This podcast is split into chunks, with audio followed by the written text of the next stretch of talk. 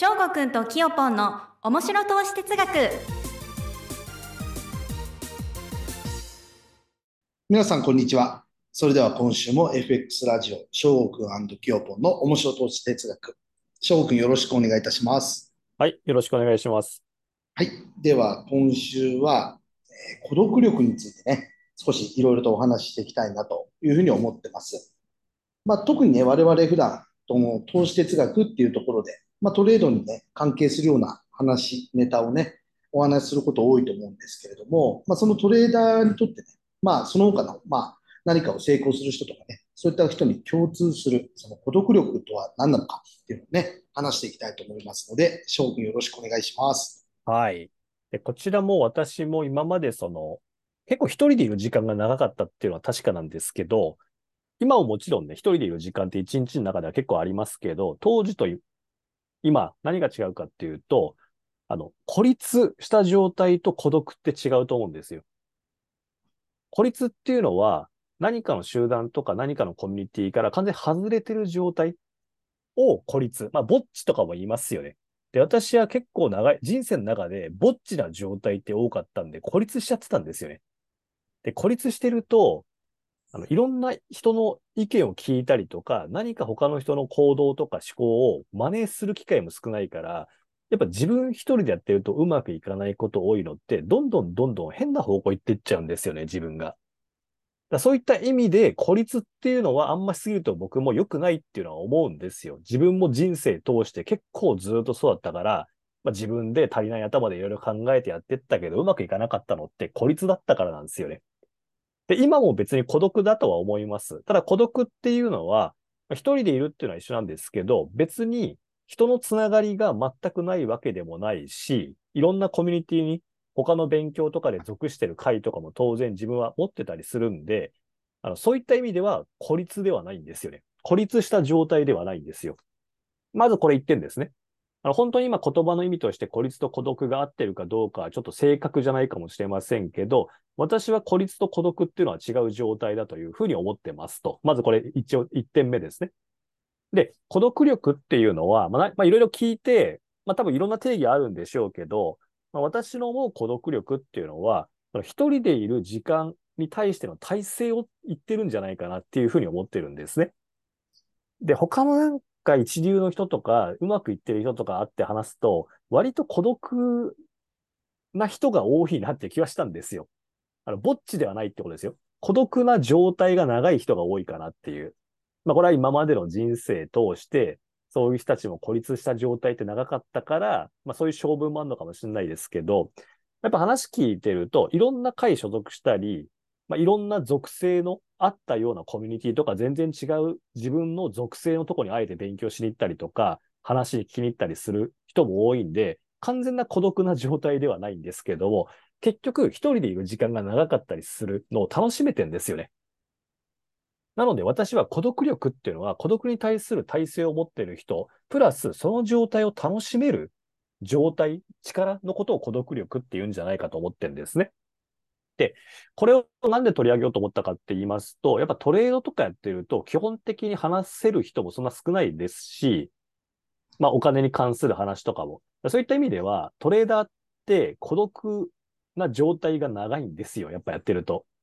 そんなに同じような価値観持って生きてる人もそんな周りないですし、あとトレードって言っても同じスタイルじゃないトレーダーと話しても正直あんま合わないんですよ。例えば私で言うと中期スイングをメインとしたトレーダーですけど、これが例えばスキャルピングメインにしてますっていうトレーダーと話したとこで共通点はいっぱいありますけど、本、なんでしょう。根幹となる考えが若干違ったりする場合もあるんで、まあ、それはそれでお互い意見聞いたりして共有できるとこはあるんですけど、全く分かり合えるわけではないんですよ。スタイルが違うから。生き方も違うし。ってなると、やっぱりそんなにがっつり分かりますっていう感じじゃないから、やっぱ若干孤独な状態になっちゃうんですよね。まあこれ一流のスポーツ選手とかも多分そうなんじゃないですかね。やっぱ孤独な状態が長いんじゃないですかね。いろんな人と教わったりはするかもしれないですけど。でその中で、やっぱ考えてるのって、孤独な状態を楽しめるっていうのは、まあそういうコミュニティとか属したり、書いたりとか勉強していろんな意見聞くんですけど、結局最終的に孤独な状態に戻ってくるんで、そこで自分との対話っていうのをよくしてる人が多いと思ったんですよね。まあ自分も一日通して自分との対話をしてる時がよく多いんですよ、昔から。ああの、言葉として考えてるんじゃなくて概念として考えてるっていう感じですかね。自分との対話を。言葉で別に頭の中で会話してるわけじゃないんで。その時自分って今どういう状態かな過去ってこうだったけど今こうだな。じゃあ今こうってことはこれからこういうふうにしたいのかなこういうふうになれるのかなとかいう問いかけとか、自分の考え方って今大丈夫かな？ずれてきてないかな？ちゃんと人の意見聞けてるかな？この間この人こういうこと言ってたけど、こういうことかな？いや、もしかしたら違うアプローチから言ってんじゃないかな？って対話をよくするんですよ。そういう自分との問いかけをよくしてるから、普段の行動とかにも結びつけられるし、まあ我々のラジオのメインテーマである投資哲学っていうのがメインテーマなんで、自分の今哲学ってどういう風な状態にあるかな？それに合った行動を自分取れてるかなっていうのを一日の中でかなりの時間使ってやってるんですよ、頭の中で。もちろんこういう風にラジオとかで話せる機会があるから自分のアウトプットとして話して頭が整理できるっていうのもすごくありがたいんですけど、頭の中で考えてるだけだと、あの、抽象的すぎて、あんま具現化できないんですよね、行動としても。だそういったのを改めて人に問意見を聞いてみたり、自分の意見こうですよっていう意味で、やっぱ会とかコミュニティに属すっていうのは僕すごく重要視してるんですよ。だこういうラジオもそういった一環でやってますし、もちろん、私は普段教えてるんで受講生の方ともこういう話よくするんで、あ、あ、この人はこういう考え持ってんだって教わるときってやっぱ自分もすごい多いですしね。だそういった意味で完全孤立してる状態だと私も多分パフォーマンス保てなくなるときって出ると思うんですよ。まあ昔そうだったんでわかるんですよ。だから、あの、孤立してる状態はまずい。でも孤独に対する楽しめる姿勢も必要だよねっていうことで、ちょっと孤立と孤独は違うよ、違うよなっていうふうにはもちろん考えてるんですけど、あの、孤独力っていうのを高めるっていう意味では、やっぱトレードの世界とか他の世界もそうですけど、やっぱうまくいってる人っていうか成功してる人、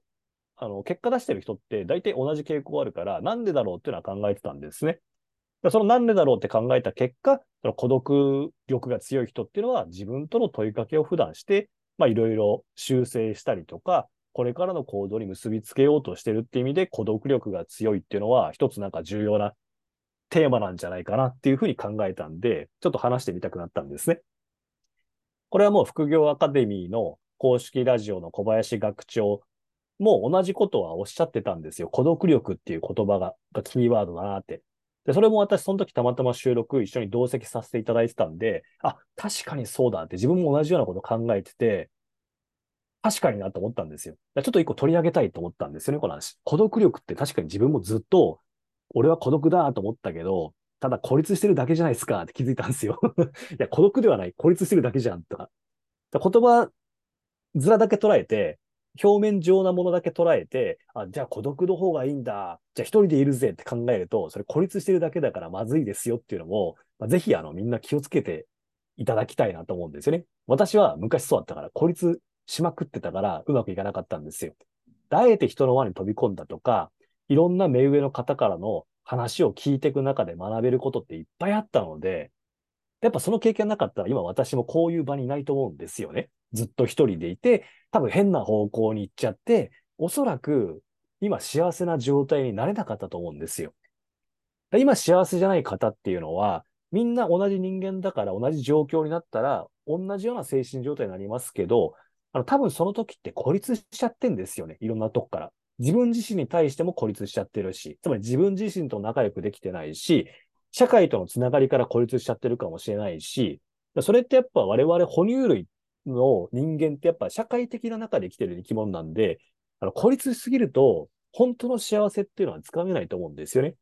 そういった意味で、あの孤独力がある方がいいんだ。じゃあ孤独だって考えるのもちょっと違うんじゃないかっていうのは、ぜひ私もよくそう思ってるし、昔そういう状態で幸せじゃなかったから、まあ、ちょっと私の経験上からも、まあ、ちょっと偉そうになんか言えないですけども、ちょっとぜひ皆さんも考えていただけたら、そのトレードにも直結するし、トレード以外の実生活でやっぱ幸せになるために生きてると思うんで、まあ、ちょっとあの、私なりの考えを共有させていただきたかったという形です。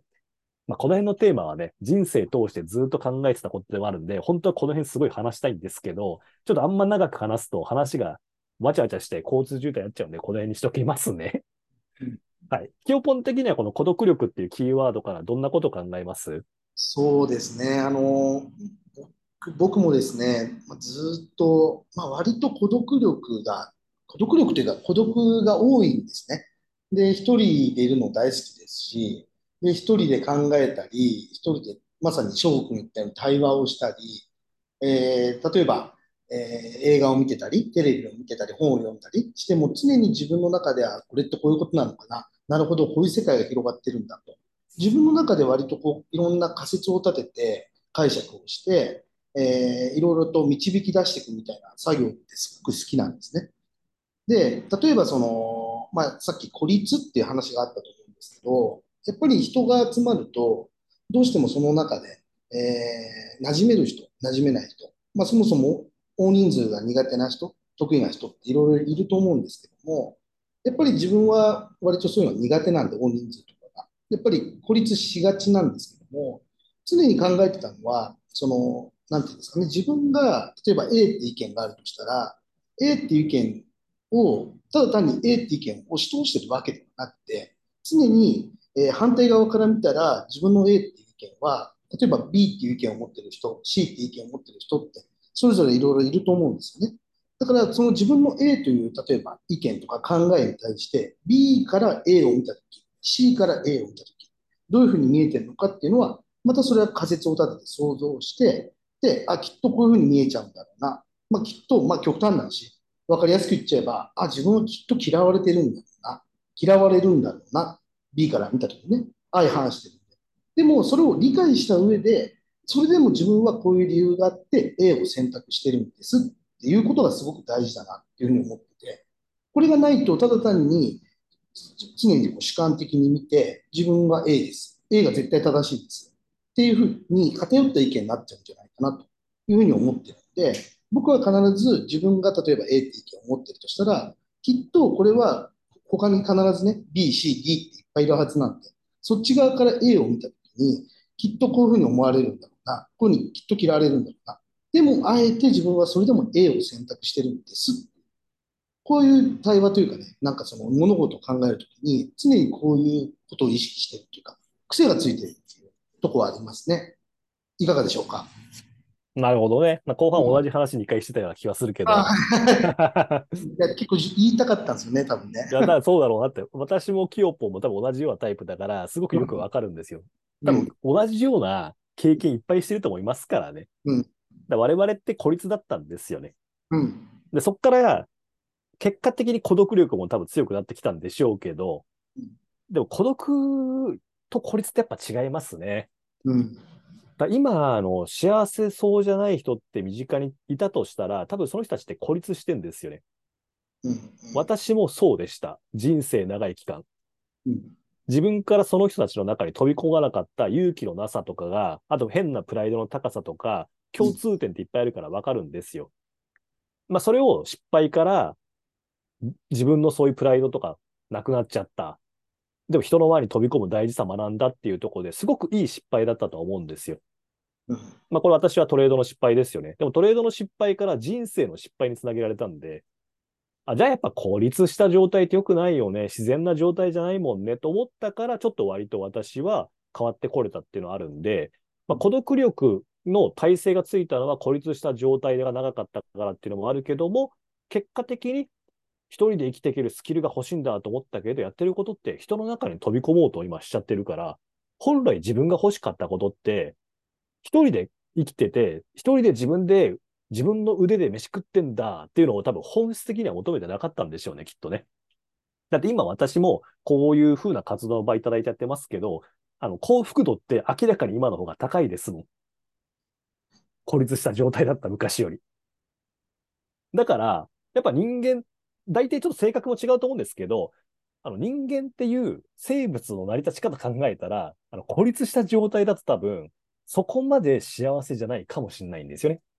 これ文章とか言葉とかでわかるんですよ。あ、この人今孤立して、今すごい不幸せなんだろうなって一発でわかりますからね。言葉とか文章で。で、私の昔の文章、言葉を見ると、そういう文章とか言葉使ってましたもん。でこれぜひね、あの皆さんもね、あの、意識していただけると、自分のことを幸せにできるきっかけになるかもしれないんで、まあ我々と違うタイプのね、もう、もう気質のすっごいもう社交的で、人の中にも好きなんですっていう人のにはあんま関係ない話かもしれませんけど、現代社会って今孤独な人、孤立した人って多いと思うんで、傾向として。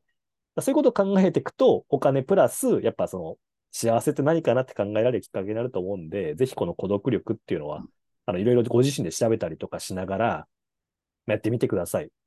で、一個注意は、孤立した状態の人って、今、考え方とか行動偏ってるから、自分だけの考えで考えようとしても多分絶対ずれたこと考えます。だからいろんな人の意見聞いた方がいいと思います。これはもうインプットの段階で変わっちゃうんですよ。10年前以上、もっとか20年ぐらい前の私って何聞いたとこでずれてるのって孤立してるからなんですよ。だから意見が全部曲解して捉えるとは、過去のラジオでも言った通り、曲解するってそういうことなんですよ。孤立してるから曲解しちゃうんですよ。ってことでぜひ皆さん、ね、自分のプライドとかね、わかります？自分のことを偉いと思いたいんですよ。でも捨てましょう、一回。もうそこは。一回そこ捨ててくださいと。捨てさせてくださいって。で、捨てて勇気持って飛び込んでみましょう。そうすると本当になんで昔の自分ってこんなことこだわってたんだろうってくだらなく思いますから。で、世の中正解なんかないんだって言ってる理由がわかると思うんですよ。人によるし。まあ人の道から外れたことはしない方が絶対いいと思いますけど、そういう自分を捨てろって昔の偉い人言ってるんですよ、全員。でもその本当の意味がわかんないんですよ。やっぱ我々って経験してないと。そういった意味で私たちは孤独力は大事だけど、孤立はしたくない。孤立した状態はまずいから。ってことで、今週は以上にしましょうはい、ありがとうございました。じゃあぜひね、皆さん今週の回もね、ぜひご参考にしていただけると嬉しいなと思います。それでは今週は以上となります。また来週皆さんよろしくお願いいたします。それでは失礼いたします。